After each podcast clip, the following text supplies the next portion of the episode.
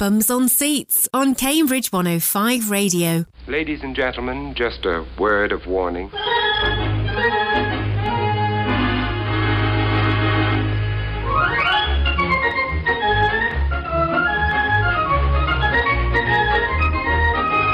Oh, you're a mess, aren't you?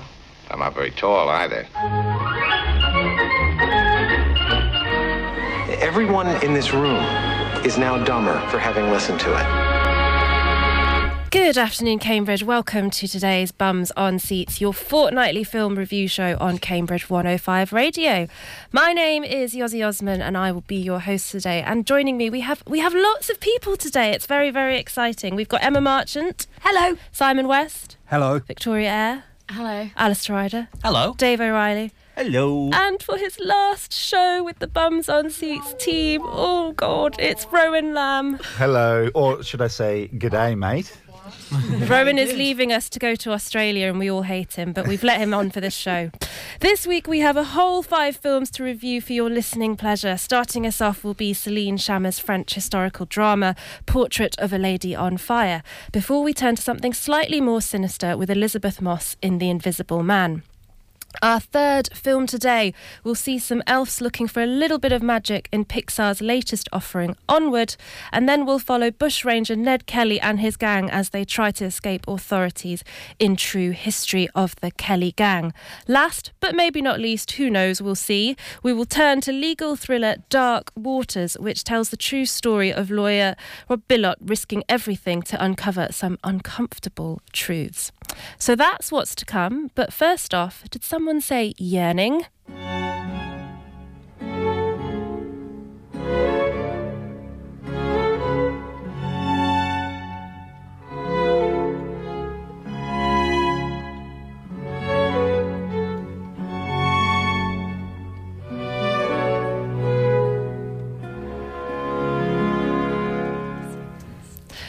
That is some of the score from Portrait of a Lady on Fire, di- directed by Celine Sciamma. Portrait of a Lady on Fire takes us to 18th century France, where Marianne, played by Noémie Merlant, is commissioned to paint a wedding portrait for Eloise, a young woman who has just left a convent. As Eloise is a reluctant bride to be, Marianne pretends to be her companion, taking her for walks by day and secretly painting her new companion at night. However, as intimacy and attraction between the two women grow, the portrait begins to take on something else entirely.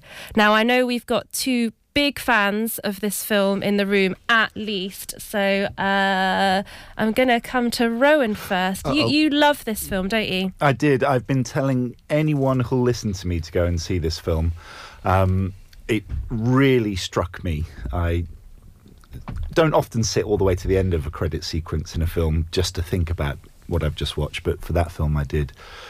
Just a beautiful, sort of gently told story that evolves at a nice slow pace, but not slowly. You know, something's always happening in this film. I was sort of thinking as I was watching it, in in a certain way, this film rips along, but uh, it's also very gentle.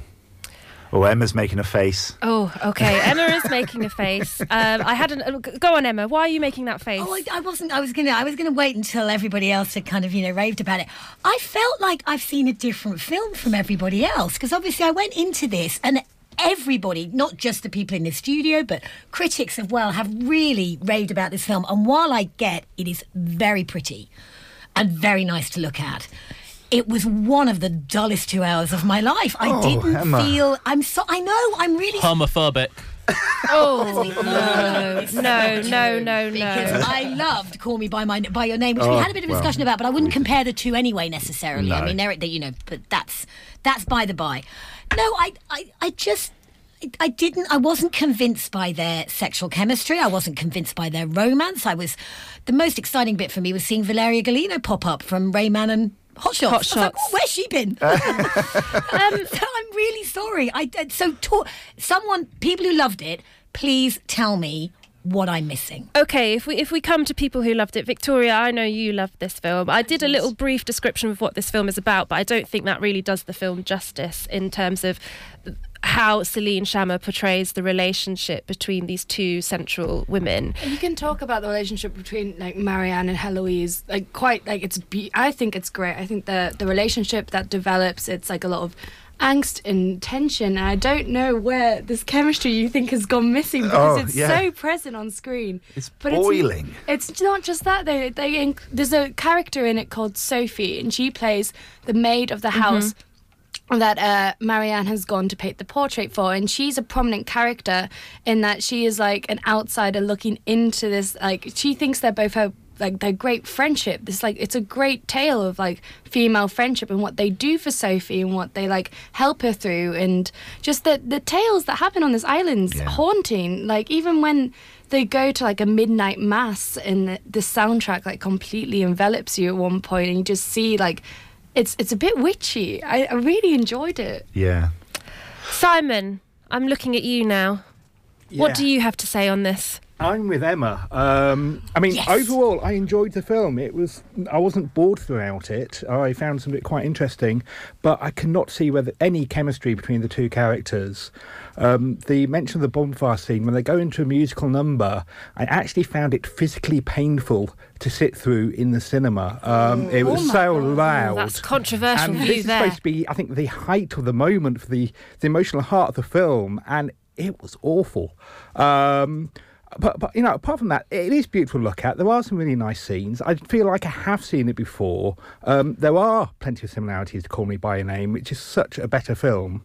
But I, mean, I- why- I no, d- if we stop for a second, why there's so many ro- teenage romance dramas, there's so many like normal romance films. Why do we have to compare them? Like That's even if they are similar, there's similarities in all the romance genre. I wouldn't like, compare. why- I wouldn't compare. And this is, after all, a historical drama. You know, well, I suppose Call Me by Your Name was because it's 1980s, but this Yeah. is very much a period piece and does look beautiful. And the things it, I, I think it's uh, superficially similar in that it deals with, you know, sort of illicit relationships or perhaps sexual awakenings or however you'd like to describe it. But, but I think the, the things it's actually talking about in terms of the the powerlessness of women in particular in that period, the way that relates to modern society, the sort of voyeurism and the questions about consent that it's talking about in there when you know when she's painting the portrait in secret and the thing that this portrait is for, just all the th- little subtleties about what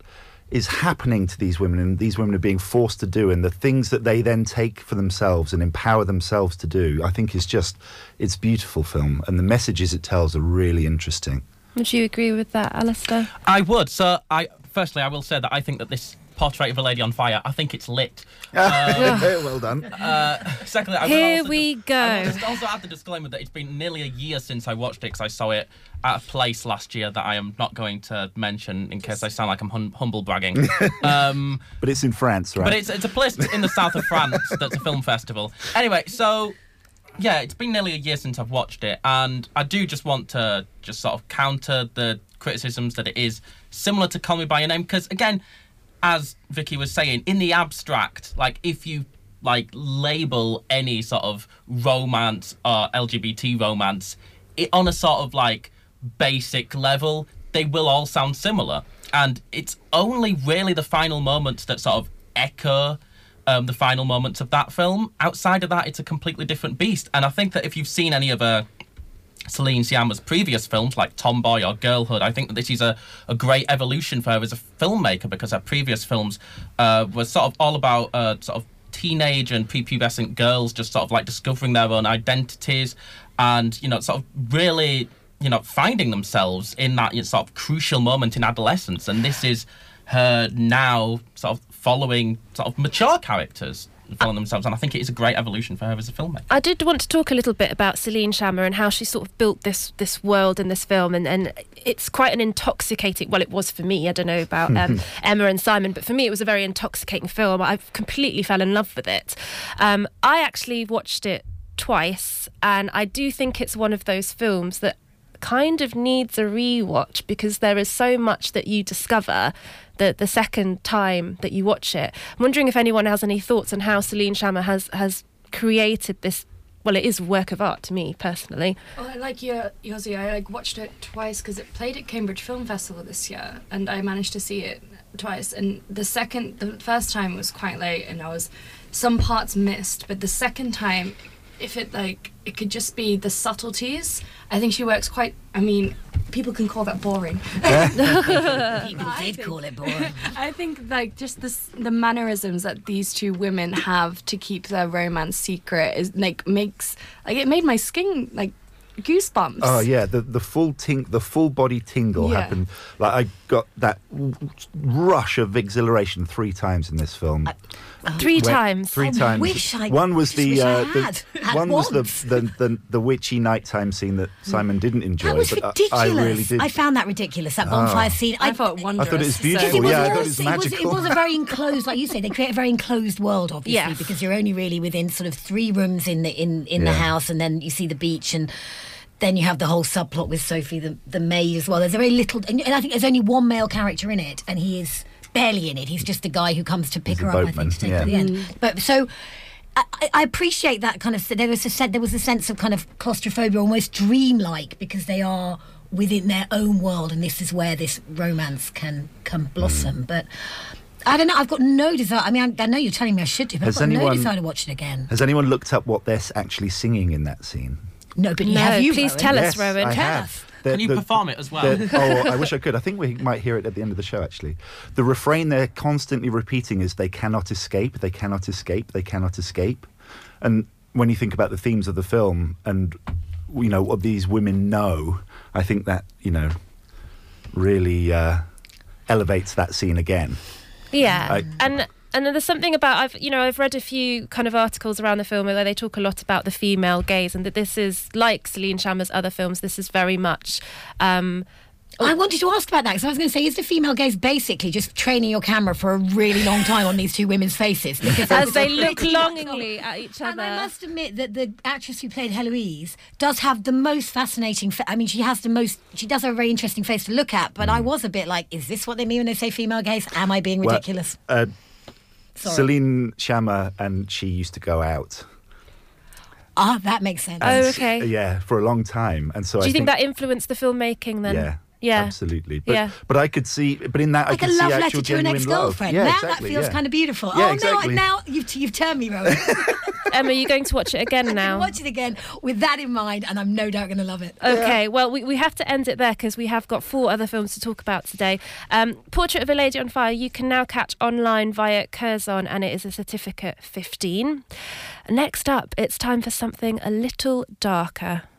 Adrian's dead. Listen, you're getting your freedom back, okay? He said that wherever I went, he would find me, walk right up to me, and I wouldn't be able to see him. Adrian is dead. He's not dead. He has figured out a way to be invisible.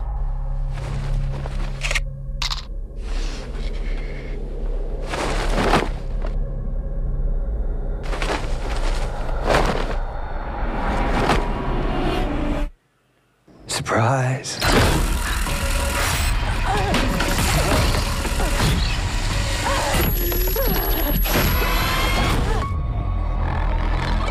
Let me help you.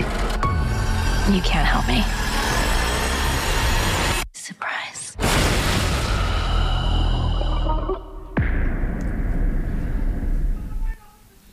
The Invisible Man, which you just heard the trailer for, is directed and written by Leigh Whannell. It's a suspense thriller starring Elizabeth Moss, who plays Cecilia, a woman who escapes an abusive and controlling relationship with brilliant scientist Adrian, played by Oliver Jackson Cohen.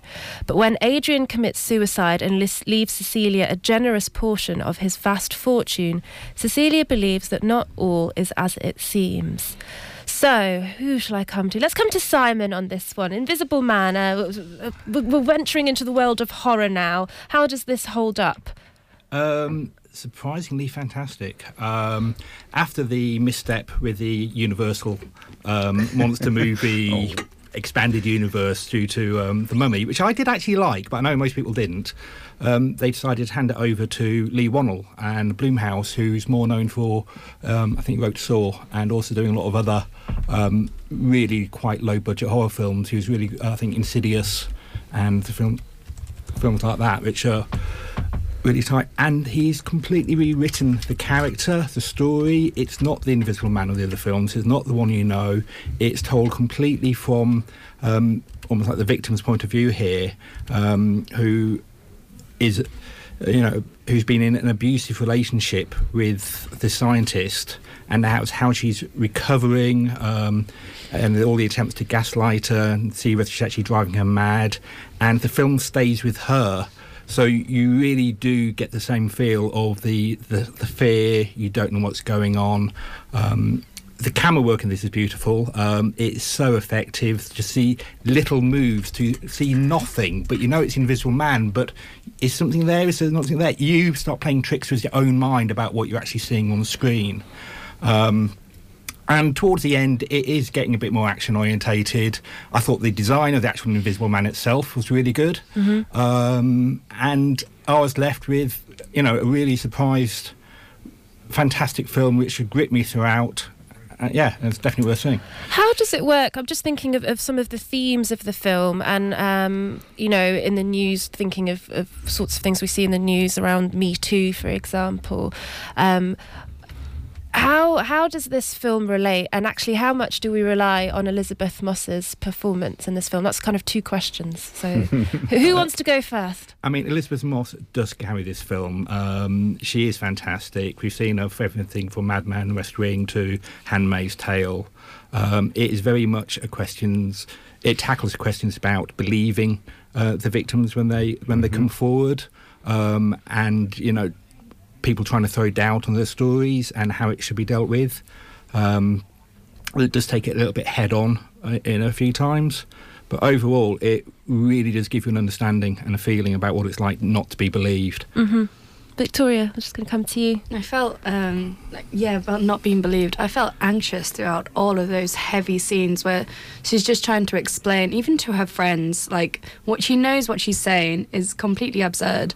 But and you just feel so like, well, I felt like just so claustrophobic almost and like in the way that she's like he's isolating me. I'm losing all you can, i'm losing you like as she's speaking to him like and he, he you can see on her friend's face he doesn't believe her.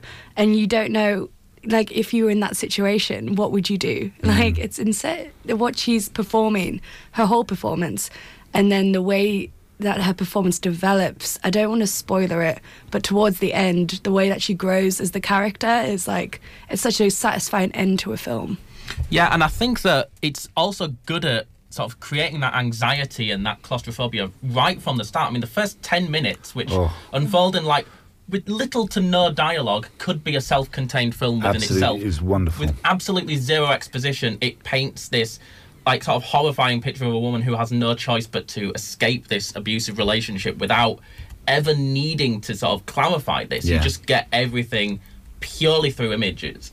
And that just perfectly sets up for what I thought was uh, probably the best film that we're reviewing this week, and certainly, uh, I mean, it's been it's, it's, it's an embarrassment of riches this week, but this is the one that has really sort of stood out and really played on my mind because it really made me feel this awful anxiety for two hours Yeah. uh, in a way that only the best horror films can, and in terms of taking this sort of like classic B movie from like the 30s, a classic monster movie era, and then just sort of flipping it on its head and finding something contemporary to say about it. The only other remake I can think of that did that was a David Cronenberg's version of The Fly, um, which again he just sort of jettisoned the entire premise of a man turned into a fly just to focus on the metamorphosis to sort of comment on sort of somebody being infected with a disease that's incurable.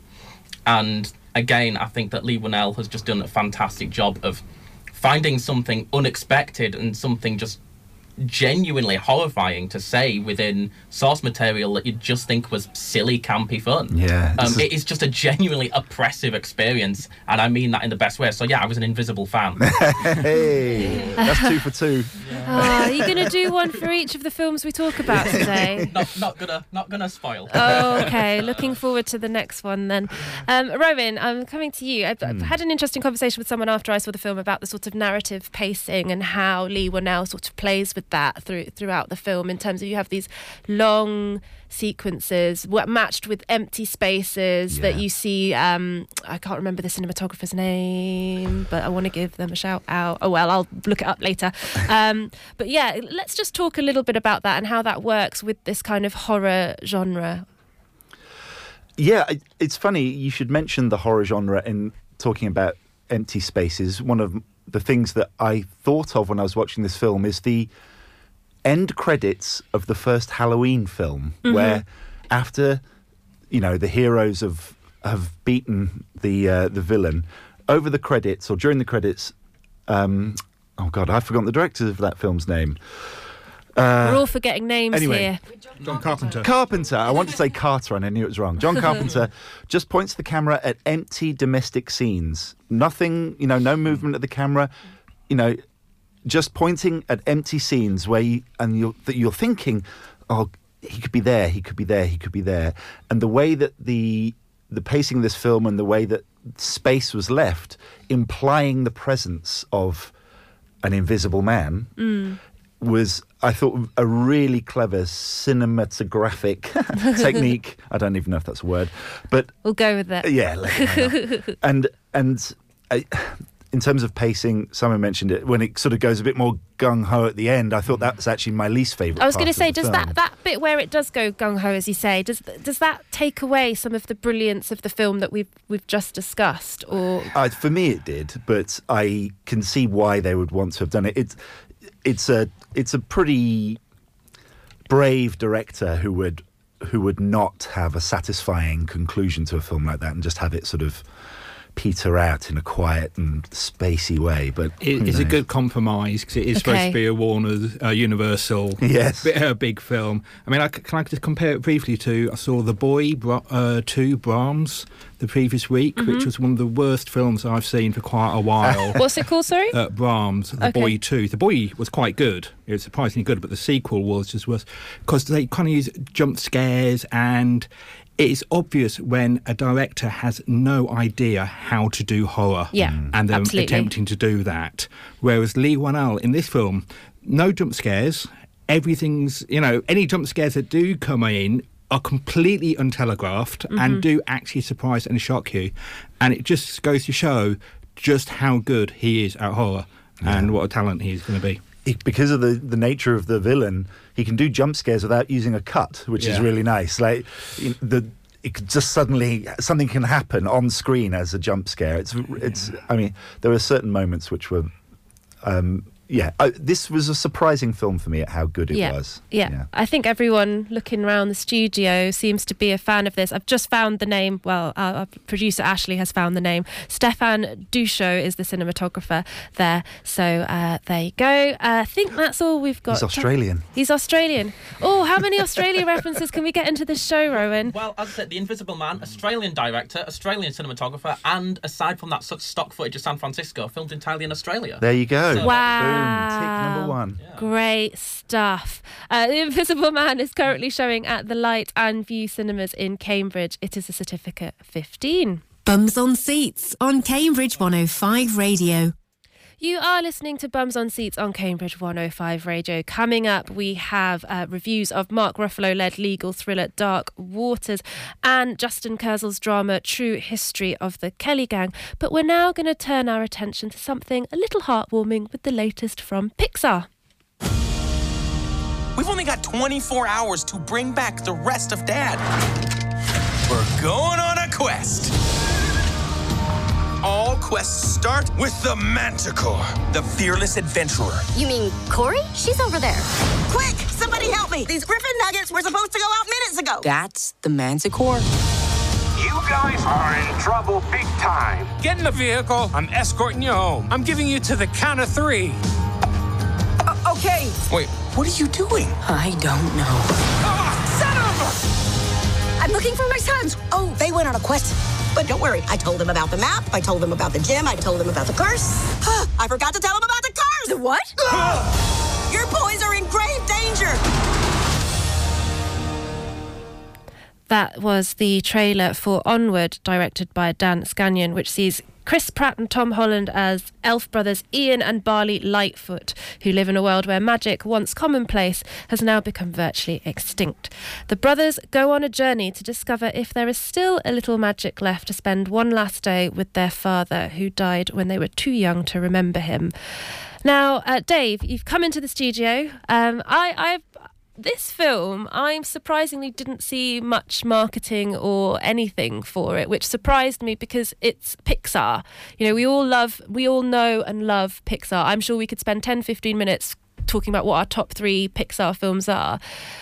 Why do you think that it's not been getting as much attention? Is it the film itself or is it it could other just factors? be precisely as you just said. We all love Pixar, so maybe they've stepped back a bit in terms of what they're doing about it, and they said, "Well, everyone loves us, so you know we can advertise it lightly." I have to say, I don't think I've seen the trailer we played.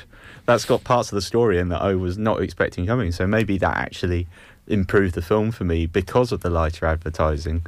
You are getting to a point now where you see so many film trailers where basically the entire movie is in the trailer. I'm talking Yes. about Michael Bay and Transformers because that's a good way of not having to watch the entire movie in his case. But staying on top of it, uh, I really like this film. Uh, you know, for me, it was it was a bit kind of light and fluffy, I guess is the way to describe it. In terms of the plot was very simple. Uh, it fit into Pixar's latest trend of race against time films. I've stolen that off Alistair. He's going to get me back for that. yeah, well, I'm going to flip the script on that, so you, you carry on. Yeah. Okay, And, here um, we go. And so once I knew what the basic plot was going to be, it, for me, it then all became about the character interaction. And I really like the way they were just highlighting the the sibling relationship is the focus of the film. The director has said it reminds him of something that happened in his childhood, where his older brother found a tape of his father who he'd never heard and played it for him. And that inspired the story. So maybe knowing that background as well got to me a little bit more. So i kind of focused on the relationship between the two of them. And i really enjoyed the interplay between uh, chris pratt and tom holland as the two brothers. You can see that they're not just acting they also must have a bit of a relationship outside the film as well. And it's coming across because they're genuinely warm to each other. And in the scenes where they do disagree, there's still that thing of you know they're going to fight because they're they're brothers. This is what siblings do. We all fight with our siblings. There's no way Mhm. around it.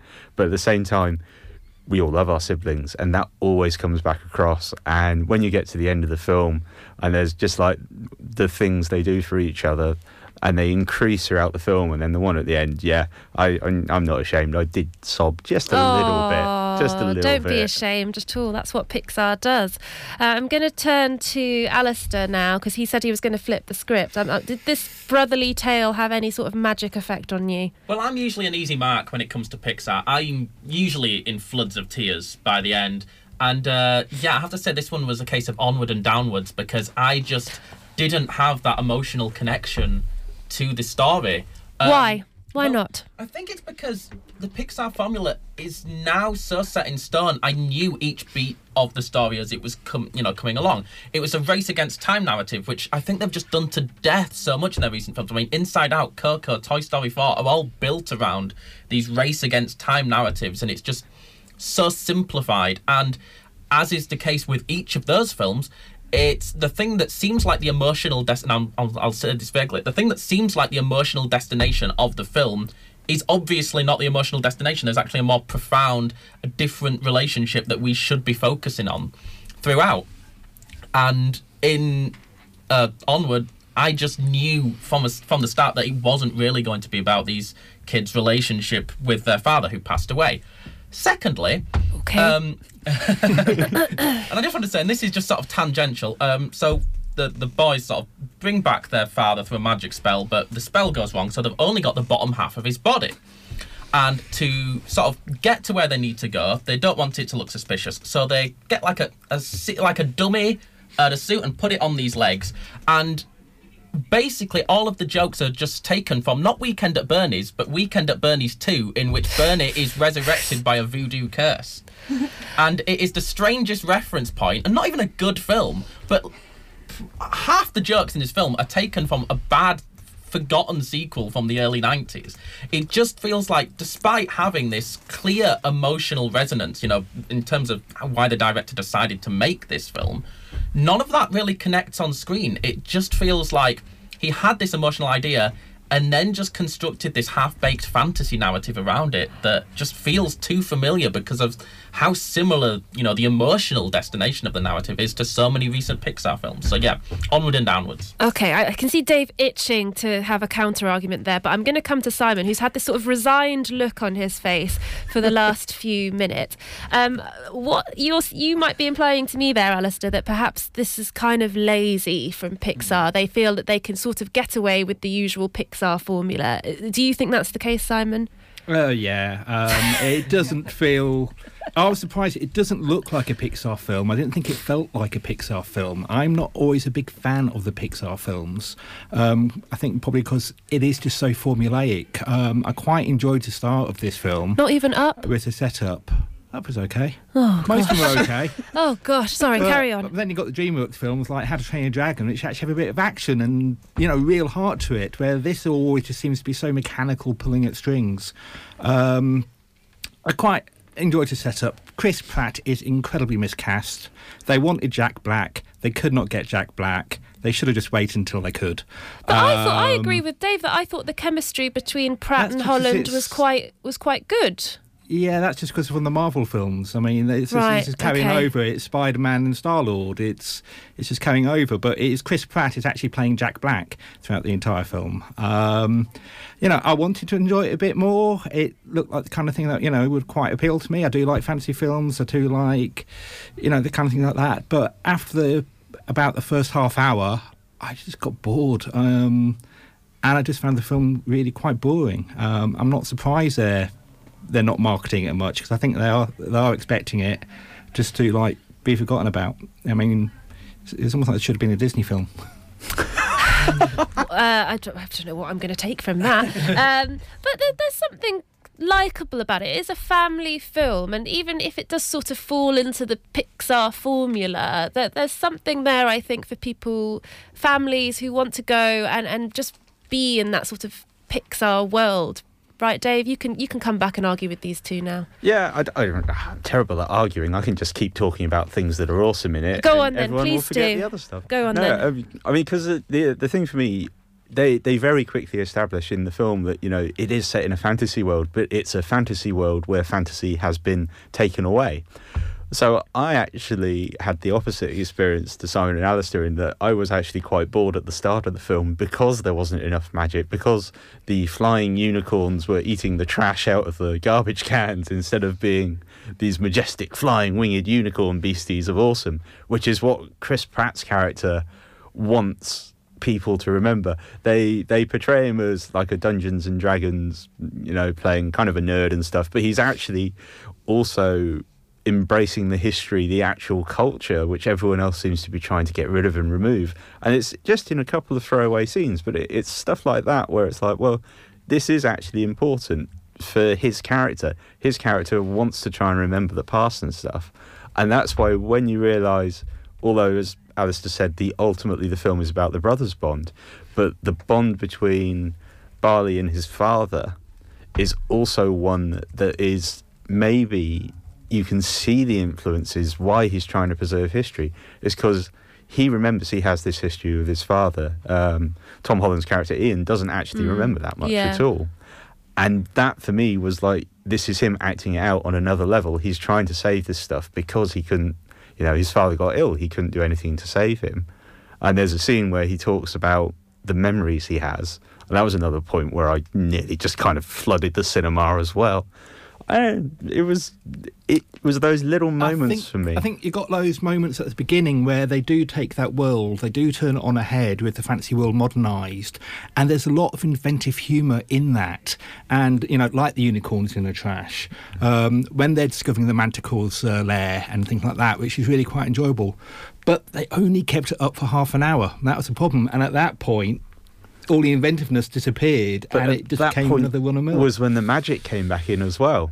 And, Yeah, and they actually started exploring their own characters and the mm. effects of magic on them. I And that, have an alternative take, and I think the reason that I didn't buy into the emotion of the story is because it doesn't, in this opening half hour, really explore the idea of this magical kingdom where they have electricity and all of the things that we have in the modern world. It's this half-baked idea. It's reminded me the most. The Pixar film reminded me the most of was The Good Dinosaur, which has this premise of what if the asteroid didn't like wipe out the dinosaurs, and the answer is uh, dinosaurs would be around. They don't really think about the premise much more than that.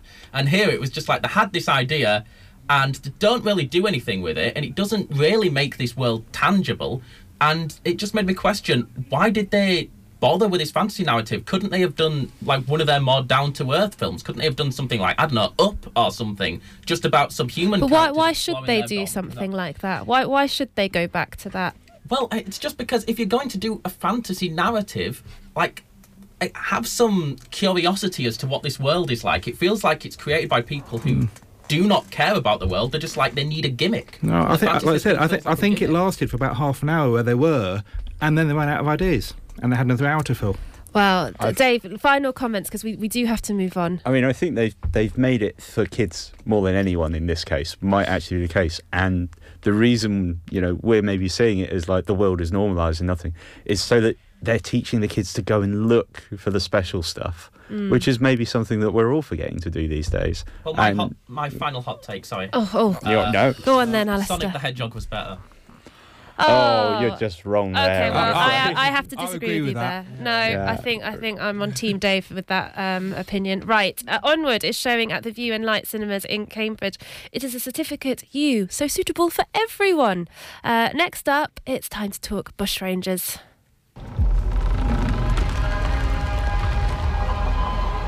We're rebels, bandits, warriors.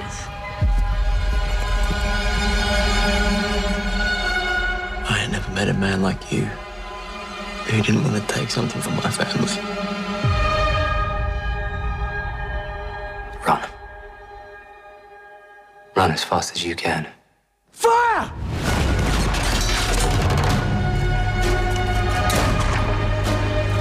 You're the Kelly gang now. Are we gonna take the future and make it ours? We're the sons to see! There is not a man born who could have the patience to suffer the injustice I have.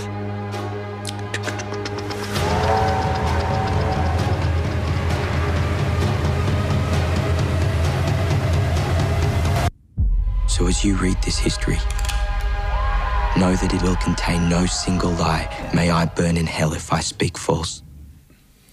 Justin Kurzel's drama True History of the Kelly Gang is set against the badlands of colonial Australia, where the English rule and the Irish endure.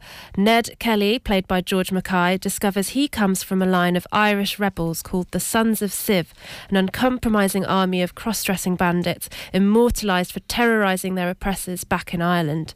Nurtured by the notorious bushranger Harry Power, played by Russell Crowe, and fueled by the unfair arrest of his mother, Ned Kelly recruits a wild bunch of warriors to plot one of the most audacious attacks of anarchy and rebellion the country has ever seen. I think I'm going to come to Rowan on this one. It might be the Australian link yet again, I don't know.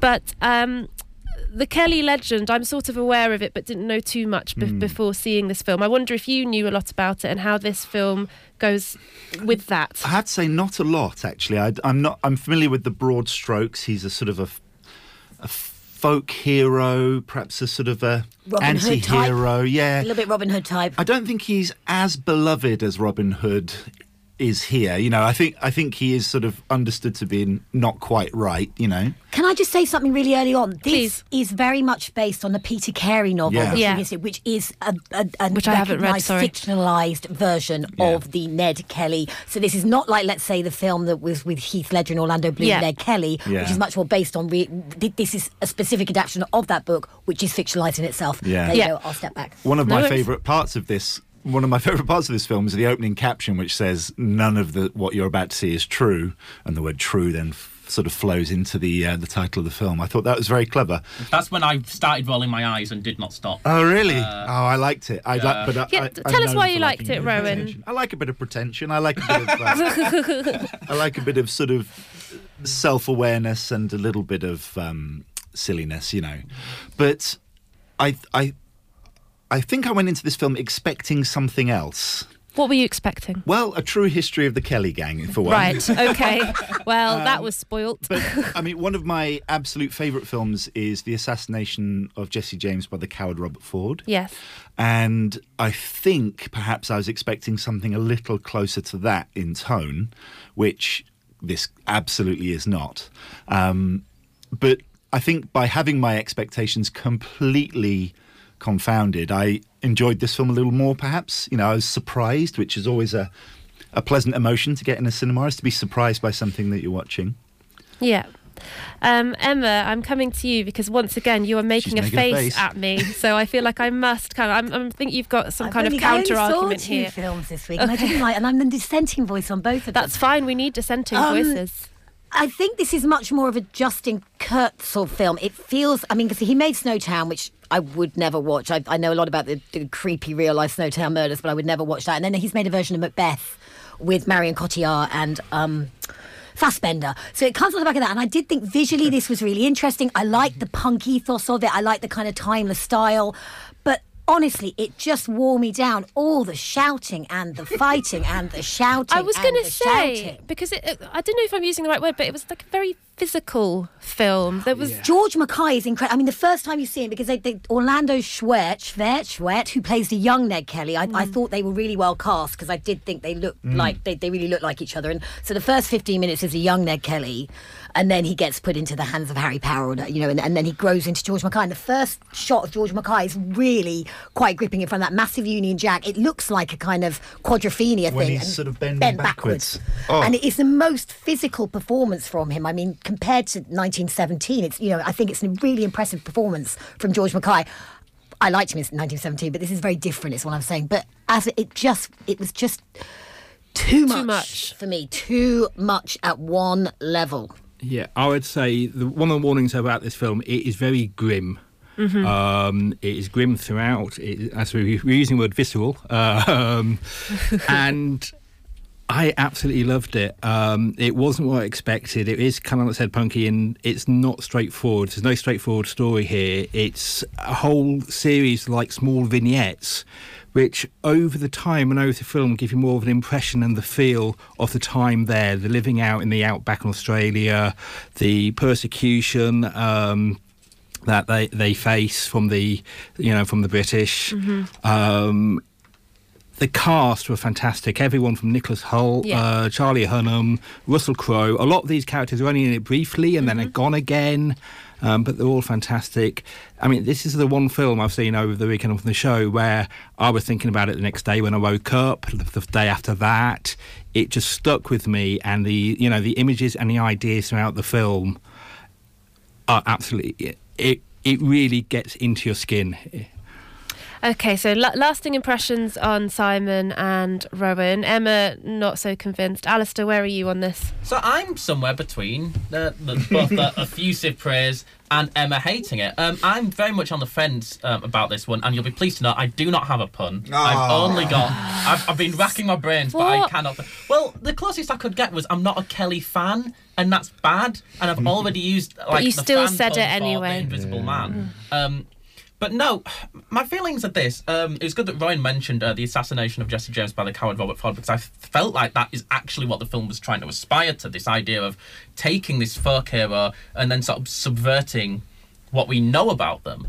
Um, but I just didn't think it was very good at that, and it was sort of caught between that and a sort of like Guy Ritchie style, like boisterous lads, lads, Yeah, lads yeah. movie, and that that approach sort of comes at odds with the more interesting ideas at it, which are sort of this underlying homoeroticism, the idea that the Kelly gang would dress up in women's clothing, which is, you know, an invented idea, but I don't there, no there is there is some kind of historical reference to part of the Kelly gang dressing, but they've really gone heavy on this. Obviously, Mm. Yeah. there is Yeah. there is slight historical reference to it, but Because they I, I, I ran did with that. Google it and I couldn't find very slim like references to them dressing up in women's clothing. Um, but yeah, it's it wants to be this like really homoerotic thing, but at the same time, it's just very conscious that this is going to be a lads, lads, lads movies for straight men. And so I just like sort of flippantly joked uh, that you know it's it's one it's one of these films that that the problem with it is just that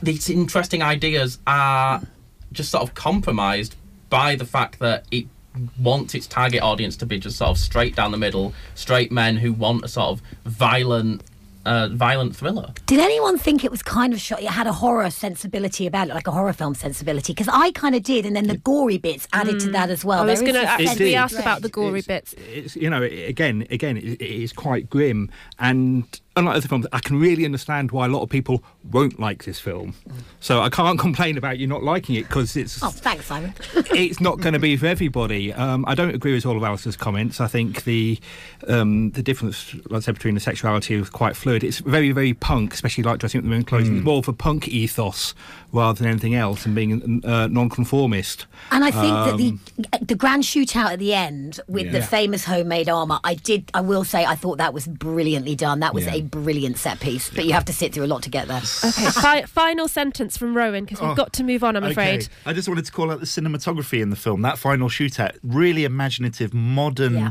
cinematography that absolutely is anachronistic, doesn't fit with the time period that they're showing, but the the the cinematography is beautiful, which um, Justin Kurzel, I think, is pretty well known for. Yeah. He's used a couple of different cinematographers over his career, but um, Ari Wegner is uh, doing a, a great job this time. Great, ending on a positive note there. Thank you, everyone. True History of the Kelly Gang is currently showing at the Arts Picture House and it is a certificate 18. And it's time for our last film of the day, which is Dark Waters. How many did you lose? 190. 190 cows. You tell me nothing's wrong here. It's a small matter for a family friend. Help a guy who needs it. The farmer or you? That's chemicals, I'm telling you. I'm seeing documents I don't understand. They're hiding something. You need to tell me what in the hell's going on. DuPont is knowingly poisoning 70,000 local residents for the last 40 years. You knew, still you did nothing. You want to flush your career down the toilet for some cowhand? You want to take everything that you know and turn it against an iconic American company, like an informant. Isn't that right? Isn't that right? Isn't that right? Yes.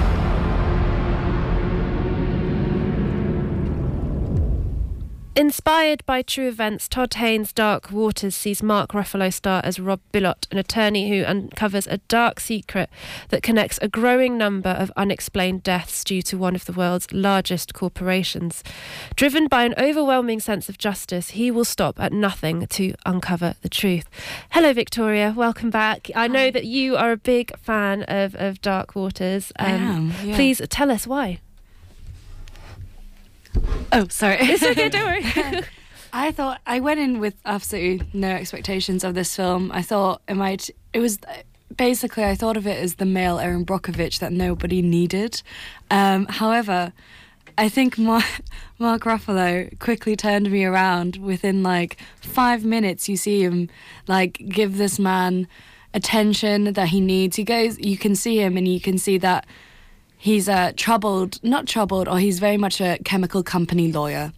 He's boring, he gets his work done, he gets his paycheck for his family, which includes his wife, Anne Hathaway, which is maybe the only downfall of this film for me because everything else, Mark Ruffalo, the color grading, the cinematography, the like, is so good. And I came out so happy that I saw this film, apart from the overacting that is Anne Hathaway's performance. It just completely um, Spoilt it for you. Spoilt it, ruined the whole the whole mood of it. It was like some points you just wanted to be like let the um, he, he makes these revelations of the chemical companies DuPont. And it's this moment where he's he's generally scared for his children because like Teflon is everywhere. And it's like he realizes that he's the, the poisoning that's happening. And then she comes in all guns blazing and it's, it's completely blown out proportion within the first two seconds with this incredibly uptight haircut and it was. Oh, I'm we can't, so we can't sorry. be talking about the haircut. It was a great film, but I, I am so sorry that Anne But Mark, Mark. Ruffalo, I'm assuming, Mark did enough for you to counteract. Did so the- much. He was great, and he plays this like this defeated lawyer character so well. Um, he's even got the hunched shoulders, the way he walks. You can like even the point where he generally he has a. I, they said it's not a stroke. It's definitely a stroke in the film, and he like the way he does his completely collapses in this color drain. It was insane. I thought I was actually quite concerned, but I knew it was all fake. But it's it's a really it's a testing case, and the amount of time it feels like two hours when you watch it, and you can tell that because they're going through like decades in the film quite fast, and but you're there for all of it. It's not a long drag. but It's also like it's a long court case. So Um, I have to say, I'm kind of ashamed. I didn't actually know really much about anything about this story at all when I went to see the film, and it did quite surprise me because I was expecting sort of your standard boring legal thriller, but for me there was something a little bit extra here. Um, Alistair, I don't know if you what you thought about it. Yeah, I mean, I didn't know the true story. I was in the dark when I dipped into these waters. Um, Oh. And, uh, but yeah, no, just to uh, sort of piggyback onto what Vicky's saying, it does like span all these decades, and I think that that actually might be why the Anne Hathaway stuff is such a distraction because that's about his family life. But all we are seeing are the years and the moments that are relevant to the court case. And also, although it's a, a really good, really fascinating, really well acted sort of piece of drama relating to the court case, all of the stuff that relates to uh, the lawyer's personal life outside of this is just such an afterthought and it is so distracting. And I don't know, I was there was some better way that that could have been incorporated, how the effects of this, co- you know, this court case over the decades had on him. Um, but it just isn't. So I think it's very good when it's following the court case, and I think it's a quite clumsy outside of that. But yeah, as I say, it was something I didn't know about, and yeah, I'm just shocked that I didn't know about it until seeing this film. Yeah, Simon, what do you, what do you think about Alistair's take on the film there? Um, I thought the Anne Hathaway uh, scenes were absolutely fine. I thought it did give you more of an understanding um, on a family day to day basis um, outside of all the legal arguments about it about it did affect the families. It, it you know it was an important case. Um, I remember some of it from when it when it first happened but not the scale or the extent um, of it is. I mean the big the big scene when they're the um, that they're talking about was actually quite a revelation in the film because you don't actually realise just how pervasive all these chemicals were until that moment. It deserves histrionics. Um, and yeah, I, apart from that, everyone, what everyone's saying, the film is really, really good. It's it's interesting. Mark Ruffalo is fantastic. You can tell how much he's into it. I mean, he also produced it. Mhm. Um, on the screening I had, they actually had a small, it's a small clip of him talking direct to the audience before the film even started um, about the problems with forever chemicals and the pollution that's still ongoing. Um, so it it really. It's it an really important did bring story home. to be It's an told. important story to be told. It, you know, even if you have heard of it, it's it's very very timely, um, and yeah, it's definitely worth seeing. And um, well, I'm assuming that your answer is yes there, but it, because it is such an important story and one that a lot of people like myself would not have known before going to see it, it, it has that gravitas to, to match the importance of, of what it's trying to say. I think we've got nods from everyone. Alistair. Yeah, I, I, I just love that on an audio medium that all we can give you is nods. I know. That's fine. well that's why I had to say you're all nodding because the listeners can't quite see that, but you, you are all nodding. Okay, so pretty positive there, I think. Dark Waters, it's currently showing at all three cinemas in Cambridge and it is a certificate 12A.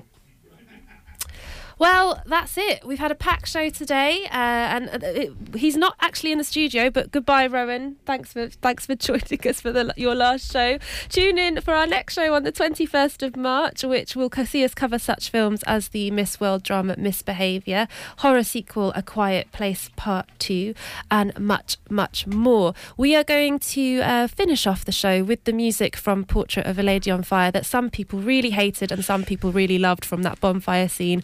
See what you make of it. Thanks very much and goodbye. Bye. Bye. Bye.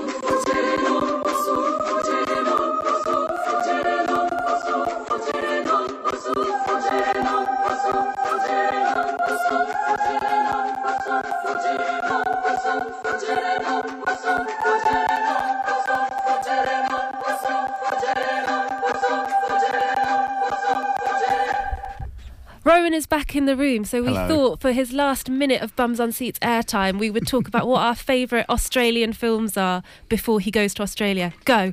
Well, okay, the obvious ones Mad Max. Everyone loves Mad Max, right? Oh yeah. Yeah. Oh yeah. Yeah. Yeah. Yeah. yeah, for sure. Too stressful. Some people don't like them. Hmm? I'm but for sure. I said for Oh, sure. I thought you said too short, and I was like, well, there, are there are four of them. For sure. For sure. I'm going to shout out Strictly Ballroom. Uh, yes, very Which I good. love. Muriel's wedding. Oh, Priscilla, come. Queen of the Muriel's Desert. wedding. Beautiful. Great. Oh, Crocodile yeah. Dundee. Crocodile Dundee, and not I think we're running out of second seconds.